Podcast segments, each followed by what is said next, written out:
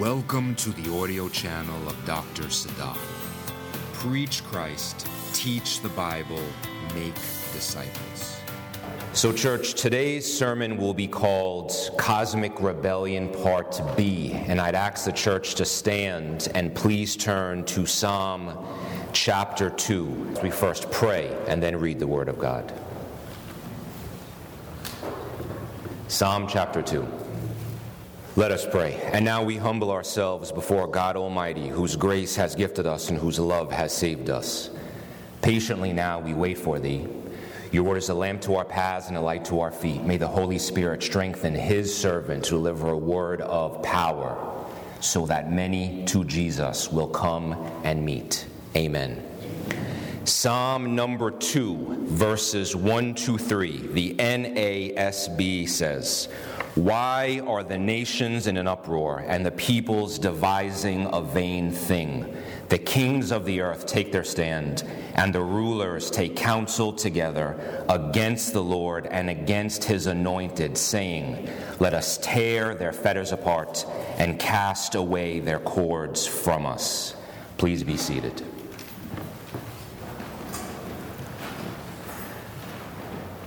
So church, last time in Cosmic Rebellion Part A, we defined what cosmic rebellion is. It's the resolve of the world to rebel against the Lord.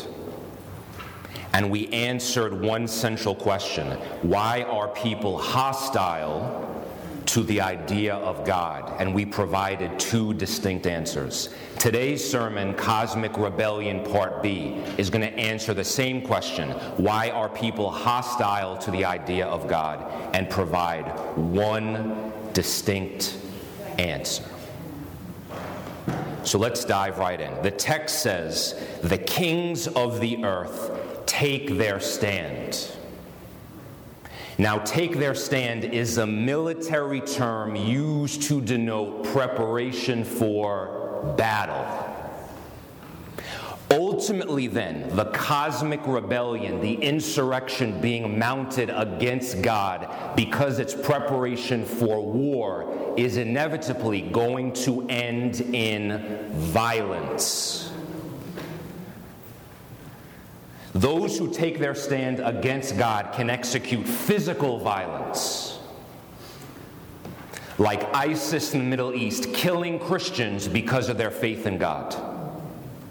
It can be psychological violence, where we live in an arena of in the West right now, where if you say, "I believe in Jesus," you're labeled as stupid. It's psychological warfare. There could also be political violence, where now if a person has the audacity to treat, to preach the truth of what the Bible actually says, or to say that Christ is the exclusive mediator between God and humankind, now that's labeled hate speech. And if we look in the case of Jesus, for example, He was the victim of religious violence, of church violence, and state-sanctioned violence. Jesus, before He was crucified, He went through six trials. The first three trials was, trials was brought to Him against the Jewish people, first by Annas, next by Caiaphas, and then the Sanhedrin. In His Jewish trials, they brought against false charges. They said, "You are blaspheming, calling yourself the Son of God." In each of His three Jewish trials, He was found guilty, and they brought Him to the Romans. He went through three secular trials, one with Pontius Pilate, then to Herod, and now back to Pontius Pilate. In each of His secular trials, He was found not guilty. But in spite of being fo- being found not guilty, He was subjected to state-sanctioned violence, being put on the cross and crucified. So when the kings of the earth take their stand, no matter if it's back then or speaking about present day, it ends in violence, whether it's physical, psychological, political, legal, or emotional. The kings of the earth take their stand, and rulers take counsel together. This is ironic. Psalm one talks about the blessed person who walks not in the counsel of the wicked and stands not in the way of sinners. Now we have kings taking their stand and rulers taking counsel together against God. Counsel comes from a Hebrew root that means to get together, to conspire, or to scheme. This tells us when rulers take counsel together, they have a certain mental sharpness about them. They have their wits about them, and their counsel is not only diabolical, but it's also very strategic in its execution. In Exodus number one, Pharaoh was presiding over the nation of Egypt, and he saw all of the Hebrews who were multiplying. They were being fruitful and multiplying. And he took counsel and told his people, "Come, let us deal wisely with them." And what was the result of his counsel? He basically said, if, he, if these Hebrews keep on growing and an enemy, someone who hates us, tries to invade Egypt, they're going to align with them and take us over. This can't happen. So in his counsel, he said, let's deal harshly with the Hebrews. But that didn't work. So what was the next step of his diabolical counsel? He told Hebrew midwives to murder newborn Hebrew babies. That is what happens when rulers take counsel together. And the point is that the counsel of rulers is sinful, immoral, and always stands to destroy life. The kings of the earth take their stand, and rulers take counsel together against the Lord and against his anointed. This is the focal point. This is the crux of the cosmic rebellion. Now, we all know who the Lord is. The Lord is the one who said, in the beginning, let there be light, and the world came into existence. The Lord is the one when Moses asked him, what's your name? What, who shall I say sent to me? And he said, I am that I am. The rebellion is against the Lord and his anointed. The Hebrew word for anointed is Mashiach. And if you're thinking to yourself, that sounds familiar, you're right. Because our English word Messiah comes from the Hebrew word Mashiach, which means anointed. Who is the Lord's anointed? Jesus Christ. Christ actually comes from the Greek word Christos. Christos is a Greek translation of Mashiach. So when we say Jesus Christ, we're actually saying Jesus the Messiah, Jesus the Anointed One. In Acts ten thirty-eight, it says, Jesus of Nazareth, how God anointed him with the Holy Spirit and with power. And in John one, Andrew, the brother of Peter, he said, hey, Peter, we have found the Messiah. And he brought Peter to Jesus. So we know who the Anointed One is. What does being anointed mean? Being anointed means to cover with oil symbolically, which means to invest someone with divine power and approval, or to in, or to consecrate something for a holy purpose. Being anointed means to invest someone with power or to consecrate something for a holy purpose. For example, in the Old Testament, no king ever self-anointed themselves. David did not stand up one day and say, hey, everybody, I'm going to be king. It doesn't work like that. There was no vote. There was no electoral college. God told the prophet Samuel, go to the son of Jesse and anoint David. It was a means of validation. Someone got their authority from someone else. When you buy something online and there are a bunch of reviews and everyone says, hey, this product is great, that psychologically speaking compels you to buy it. Why? Because the validation for that thing comes from someone else. So When the prophet is sent by God to anoint someone, that king to be now has divine approval. Now let's compare this to present day. I'm not, I'm not going to be political. I'm just going to serve an example. Our president, Donald Trump, there were some people who voted for him. They say, yay, our guy won. There were some people who did not vote for him. They'll say, boo, our candidate did not win. So the people who are in the boo camp, the only ones they can be mad at are people who voted for our president, because his presidency, his symbolic kinship, is a function of the people, a popular vote. The only one they can be mad at in the democratic process is other voters. Now, if you have someone who is anointed based on divine approval and God tells the prophet, this person is going to be king, if you don't like the one who is anointed, the only person you can be mad at now is God, because it wasn't a popular vote. It wasn't a popular consensus. It is a divine approval. And if you ever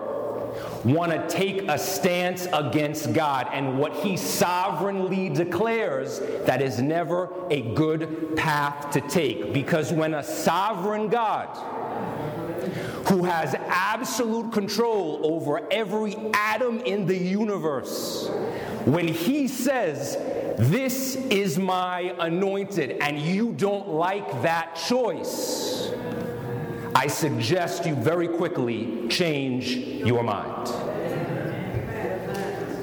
Because when a sovereign God makes a sovereign choice to anoint Christ the King, you cannot disrespect his sovereignty, because to rebel against the Lord's anointed, it, to rebel against the one who is anointed, is to rebel against the anointer, God himself.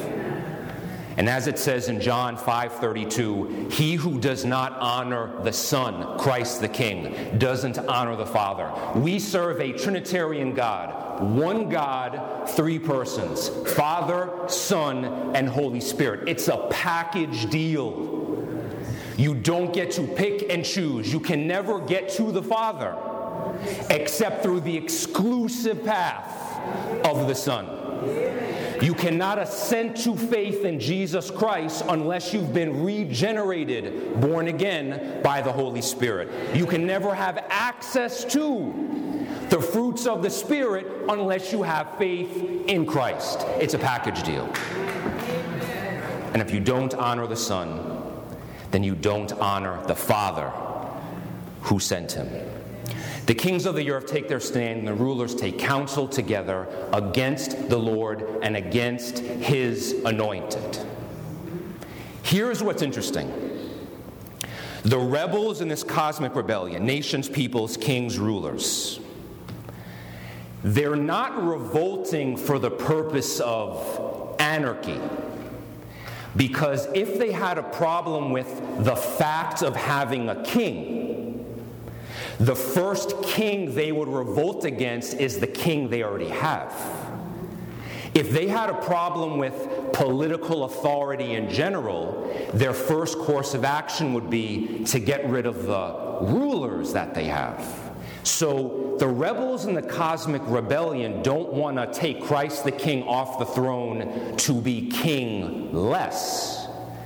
They just want to get rid of Christ the King. Let me make this plain. There's a T V show on right now, very popular, called Game of Thrones. Every week, there literally is a Game of Thrones. You have one king which says, I sit on the Iron Throne, I am king. The next week, the next episode, someone else says, no, I want to be king. And they mount a revolt, they mount a battle, that person wins, the old king is gone, now you have a new king. Every single week, There's someone new saying, I want to be king. But no one in this fantasy realm ever says, wait a minute. People are dying. We're fighting all these battles for a new king. Do we not see the problem here? Do we not see peasants are losing their lives for the sake of a king? Maybe we should do away with this whole king idea because it's killing us. No one ever says that. Do you know why? Because even the pagan writers, producers, and directors of this show realize that human beings have to serve something. They have to bow down before something. So the problem in the human heart, because it has an eternal hole inside, it longs to worship. It longs to bend the knee before someone or something. The problem in the fantasy realm of Game of Thrones is not they have the problem with, a, with kingship in general. They just don't like the idea of having someone like Christ the King on the throne. Because the eternal hole in the human heart longs to worship something. It just can't stand when Christ is sovereign over it. Now, why is this so? Why is it the rebels, the rebels are fighting specifically against Christ the King? They tell us in their battle cry. Their battle cry says, let us tear their fetters apart and cast away their cords from us. What does this mean?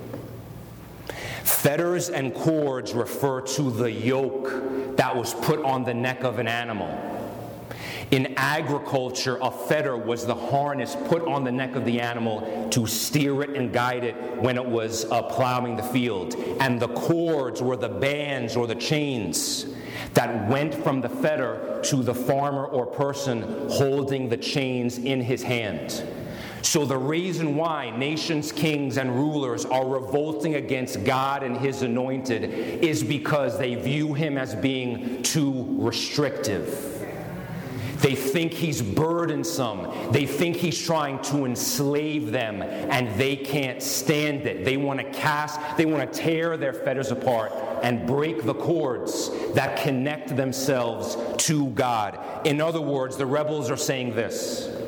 They say, we want a world without God, without his morality, without his rules, without his restrictions, and without his limitations. We want to live by one rule and one rule only. Do as thou wilt.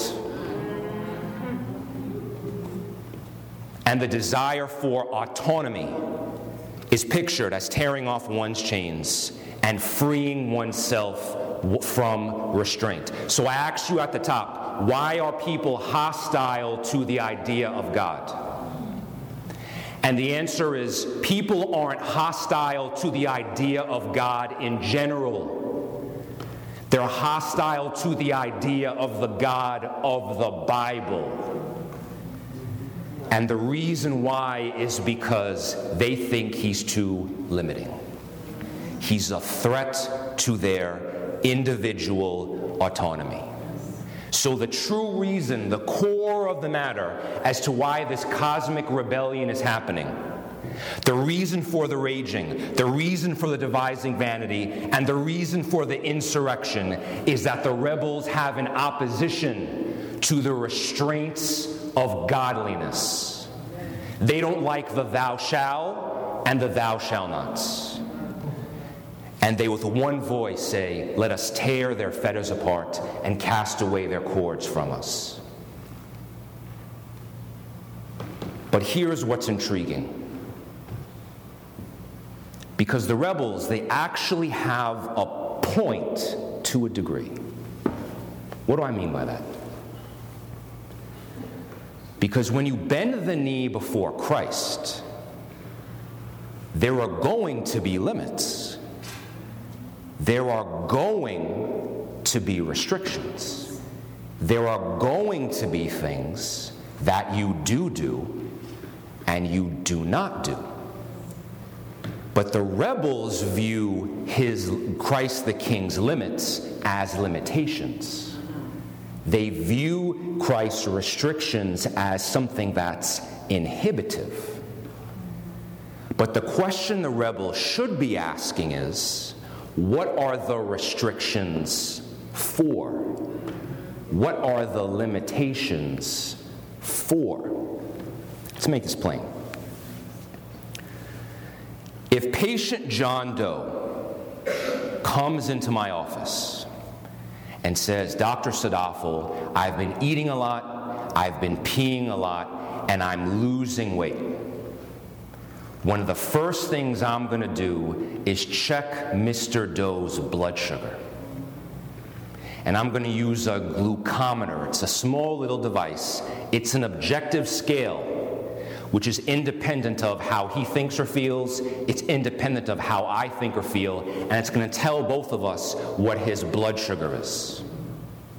So I stick a little needle in his finger, it bleeds, I put in a test strip, within thirty seconds I have his blood glucose level, his blood sugar level. His blood sugar measures five hundred, which is five times higher than normal. So I'm going to say, Mister John Doe, based on this objective scale, you are sick.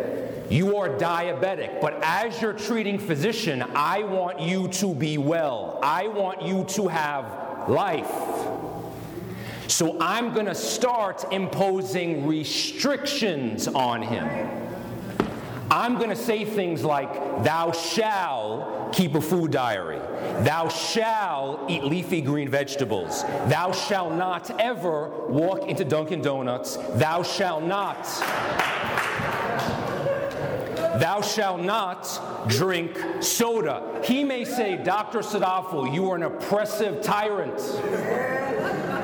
And I'm going to say, Mister Doe, I want you to live. I want you to be well. I want you to dance at your granddaughter's wedding. And in order for you to be healthy, there are certain restrictions that you have to follow. I can say you can ignore all of my advice, but the end is going to be bad for you. What kind of doctor would I be if I allowed him to do what he wanted? Say it another way. In our living room at home, my wife and I have a lock on our front door. It's high up, so no child can reach it. When my son was two and getting more adventurous, he wanted to do everything. So one day he tried to open that door and he almost made it outside. He was exploring his options. Now, my wife and I love our son. We want him to have life. We want him to be well. And a three-year-old walking the streets of Queens by himself is never a good idea. So because we love him and want him to have life, we have said, thou shalt play with Thomas the Train in the living room. Thou shalt play with Play-Doh in the living room. But thou shalt not walk out the front door. And we put a lock, we put a restriction, we put a barrier because we want our son to have life. That is the point. And what kind of parents would we be if we allowed our son to do as he wanted? So God, as our loving Father who wants us to have life, he benefits nothing if we perish. He gives us thou shalt. He gives us thou shalt not because his intent is for us to have eternal life. And what kind of God would he be if he allowed us to do what we wanted so we could merely do one thing, die? God's restrictions define the contours of life. So as long as you live within those boundaries, you will be well, you will live. And the wicked interpret God's law as a means of subjugation. But the righteous interpret God's law as a means of liberation. God even uses the same language the wicked use to describe revolt to describe his protection of us. In Psalm one oh seven fourteen, it says, he brought them out of darkness and the shadow of death and broke their bands apart.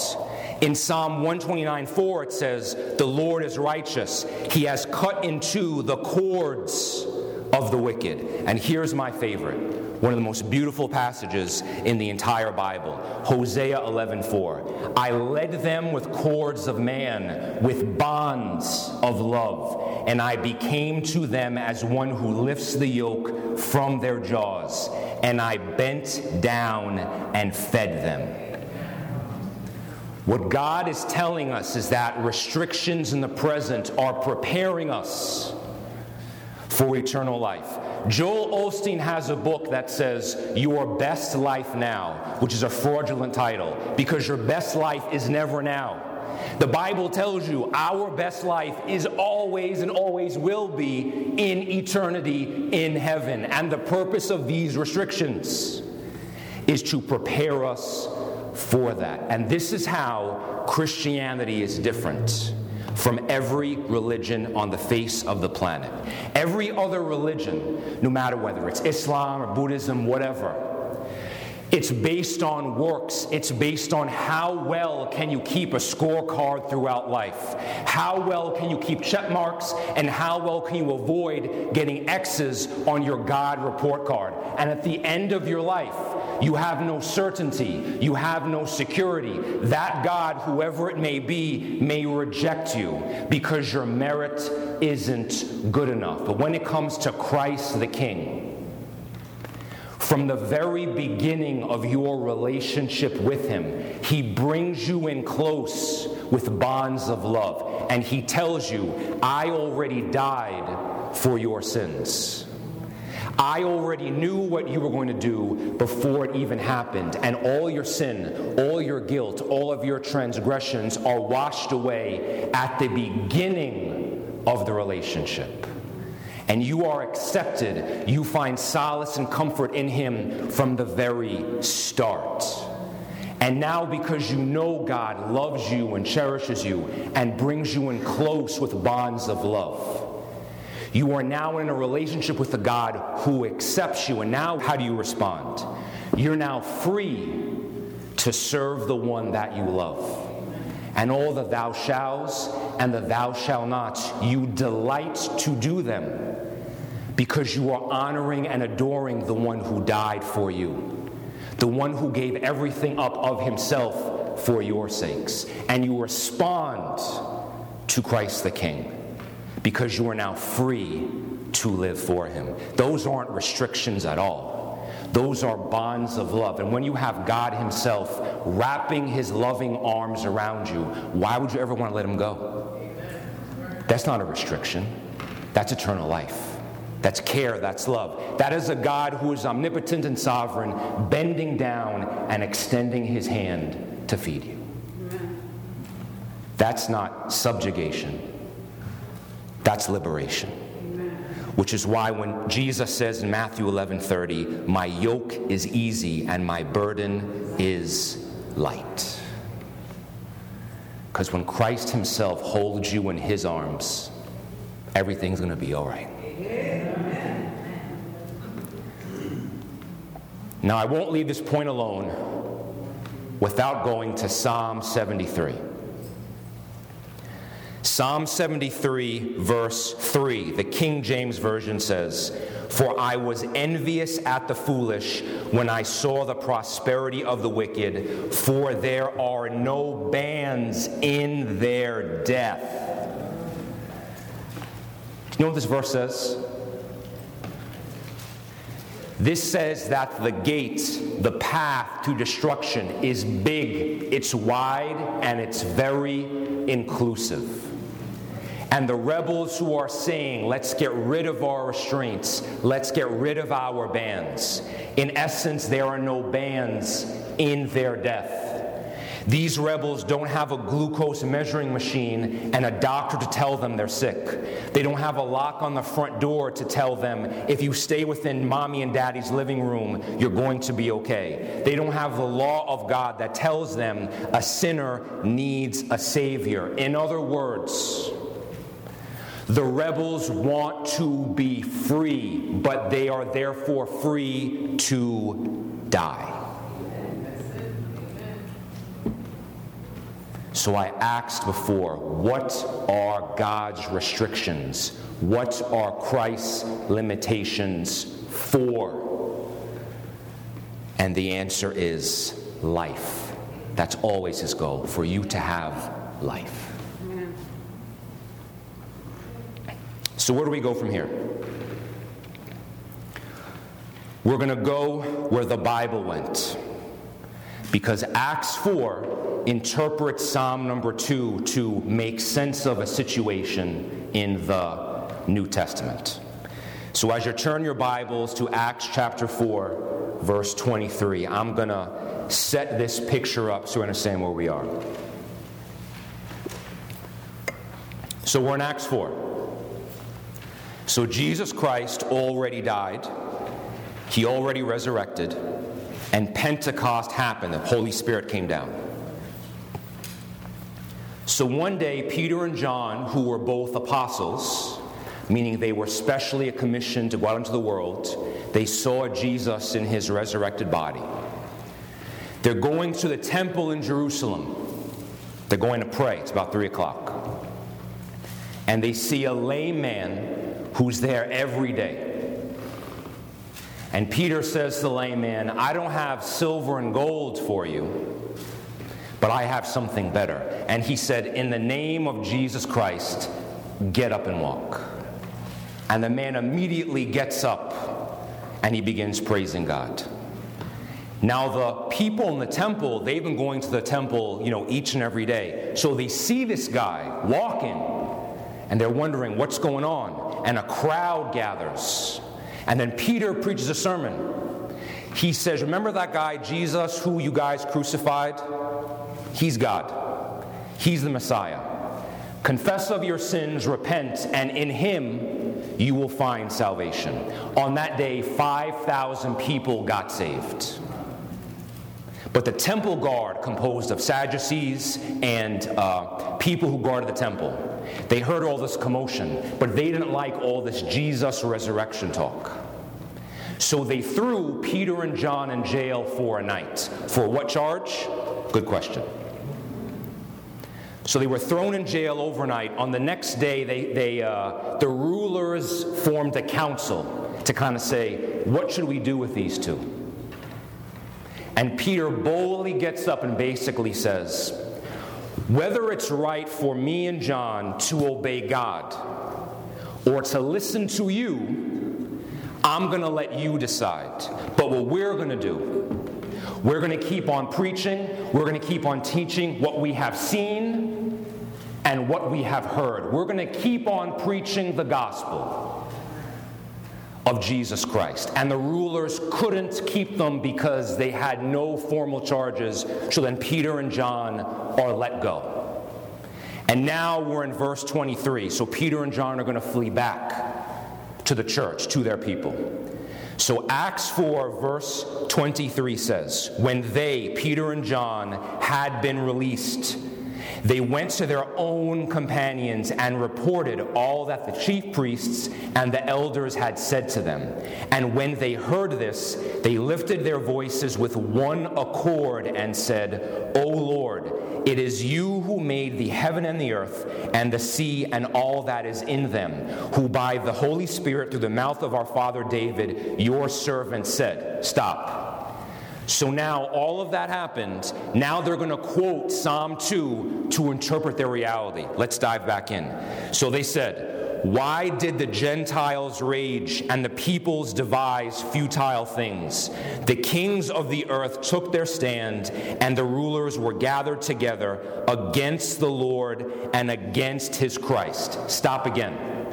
Now, they're going to interpret their reality further using Psalm number two as a guide. So the text now says, for truly in this city there were gathered together against your holy servant Jesus, whom you anointed, both Herod and Pontius Pilate, along with the Gentiles and the peoples of Israel, to do whatever your hand and your purpose predestined to occur.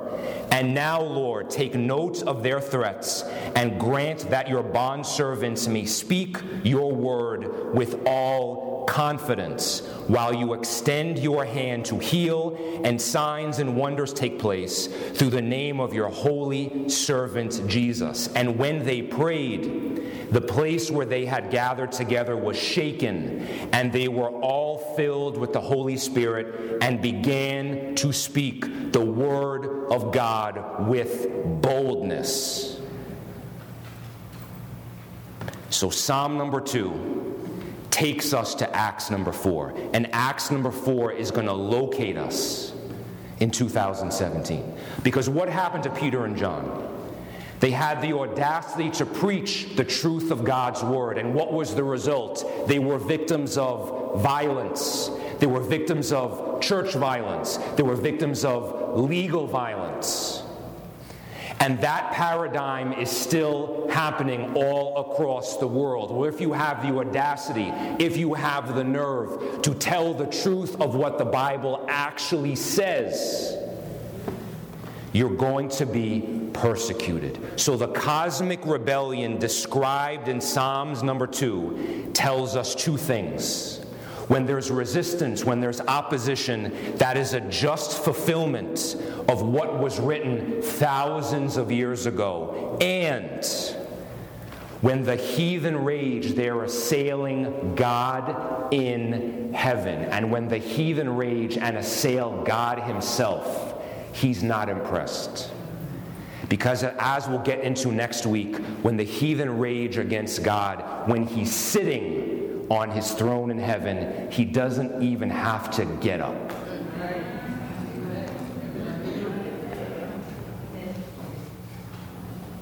So I'm going to close because I want to send a message to every man called to preach the truth of God's word, to men and women who tirelessly work to witness, to evangelize, anyone who is called to preach the truth of God's word in an environment that is hostile to it. Psalm two leads us to Acts four, which tells us that opposition, resistance, and defiance is supposed to happen.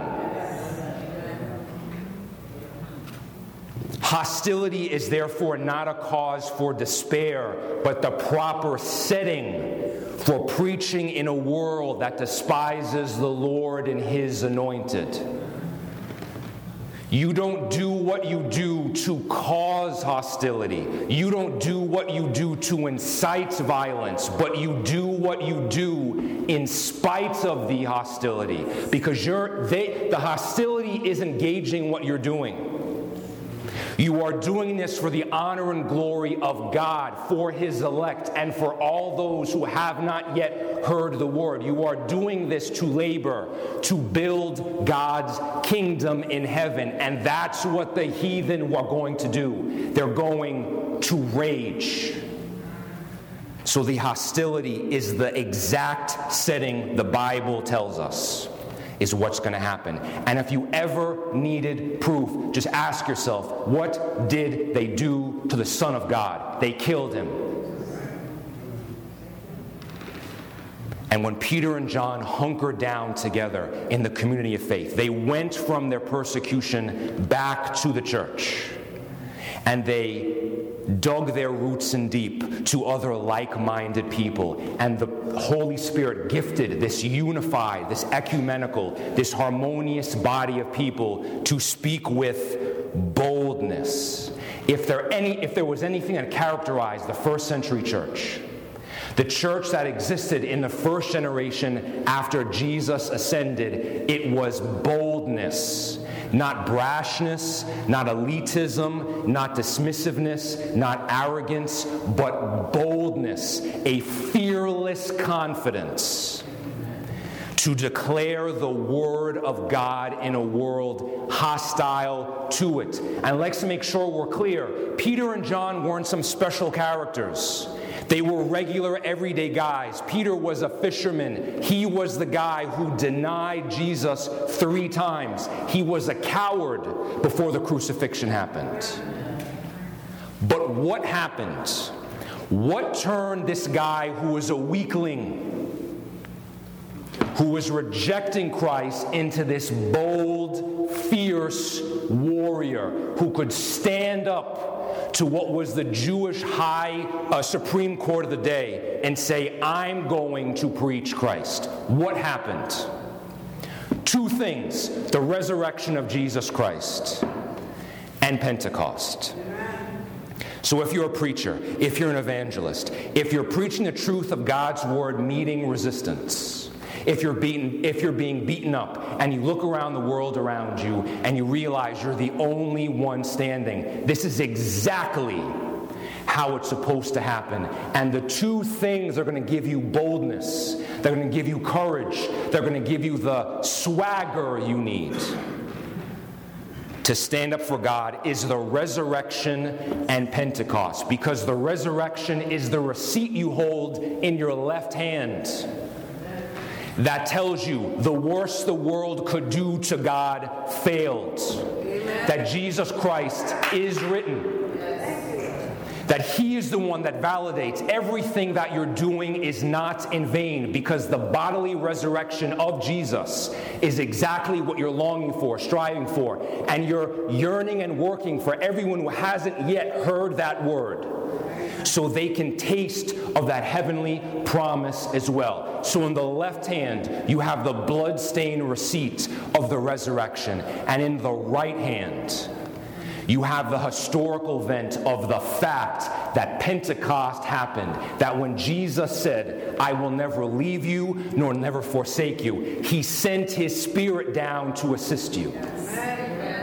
So when it's dark, when it's bleak, when you feel alone, when you feel like the entire world around you is trying to take you out, the Spirit is right there with you. And when God says, I will never leave you and never forsake you, you can be sure, based on the resurrection of Jesus, that He is right there with you. And the boldness and the courage and the fearlessness you have to speak the truth of God's word while the heathen rage, you can be assured, you can be confident, because your left hand holds the resurrection and your right hand holds Pentecost.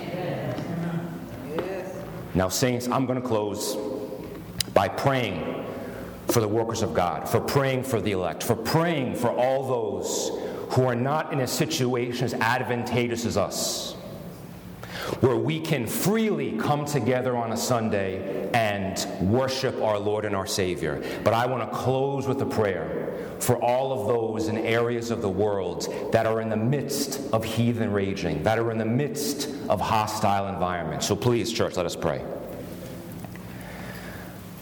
O Lord, our Father and our God, we thank You for Your word, which You have given us today in Your church, at Your pulpit, amongst Your people. We, O Lord, labor, and we strive, Almighty God, for the sake of the elect, for the sake of Your glory. And we ask You, Holy Spirit, to equip all of Your workers, to equip all of Your tireless servants who stand for the truth of the Word of God in environments that are hostile to it. We pray for all of those who are threatened with physical violence, with psychological violence, with political violence, with legal violence, with emotional violence, who are Uh, the victims of spiritual warfare, Almighty God, because they know the truth. And in a world consumed with darkness, the light is what people are hostile.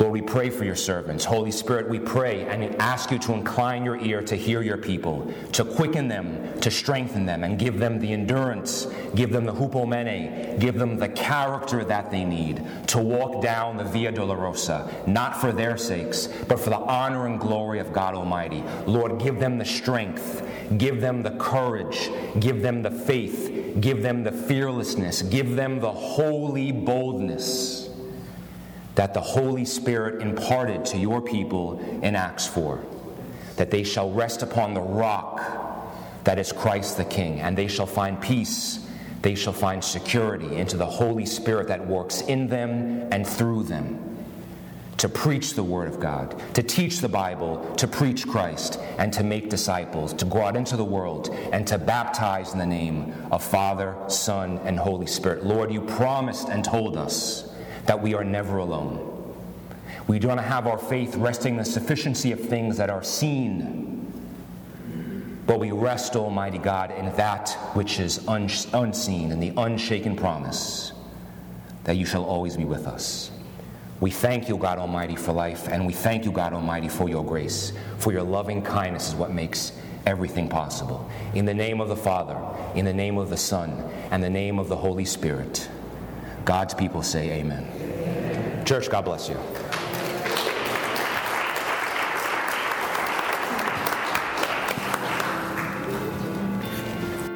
Thank you for listening to this sermon by Doctor Sadaq.